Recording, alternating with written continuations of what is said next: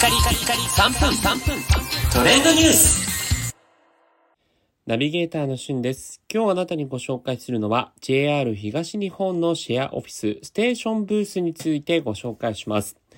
えつい先日ですね、打ち合わせをこうし急遽しなきゃいけなくなった時に、えカフェとかだとちょっと周りが騒がしいし、えかなりこう機密性の高い、え打ち合わせをしなければいけないということで、え初めてですね、JR 東日本の個室ブース型シェアオフィスステーションブースを使わせていただいたんですね。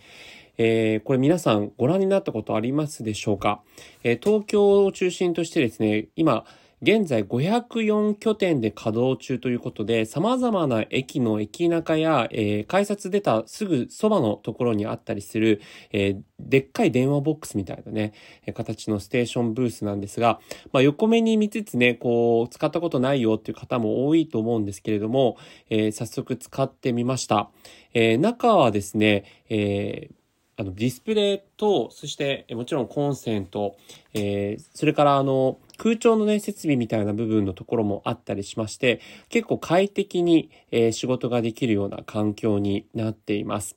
で、実際こちらですね、本当に様々な駅、えーそして、えーいろんなこう、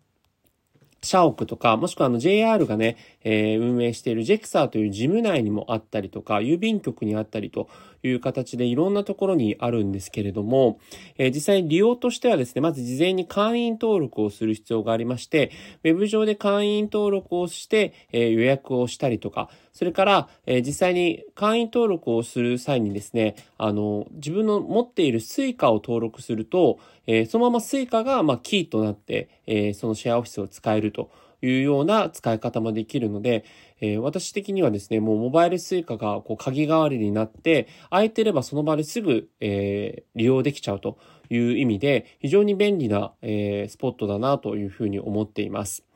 え実際にあの、こちら15分単位で利用ができるんですが、ステーションブースは1人用だと15分275円、あと2人用というのがありまして、2人用だと15分330円という値段で使えますので、まあ、どこかね、カフェとかに入って、あの、30分、あの、利用するよみたいなやつだと、コーヒー1杯分と大して変わらないような料金で、えー使えるかなというところがあります。で、しかもこう、防音的な部分のところがありますので、リモートでもできますし、コンセントも完備されてますし、というところで、えー様々なね、働き方ができる、この加速させてくれるステーションブース、気になった方はぜひ、ホームページを見てみてください。それではまたお会いしましょう。Have a nice day!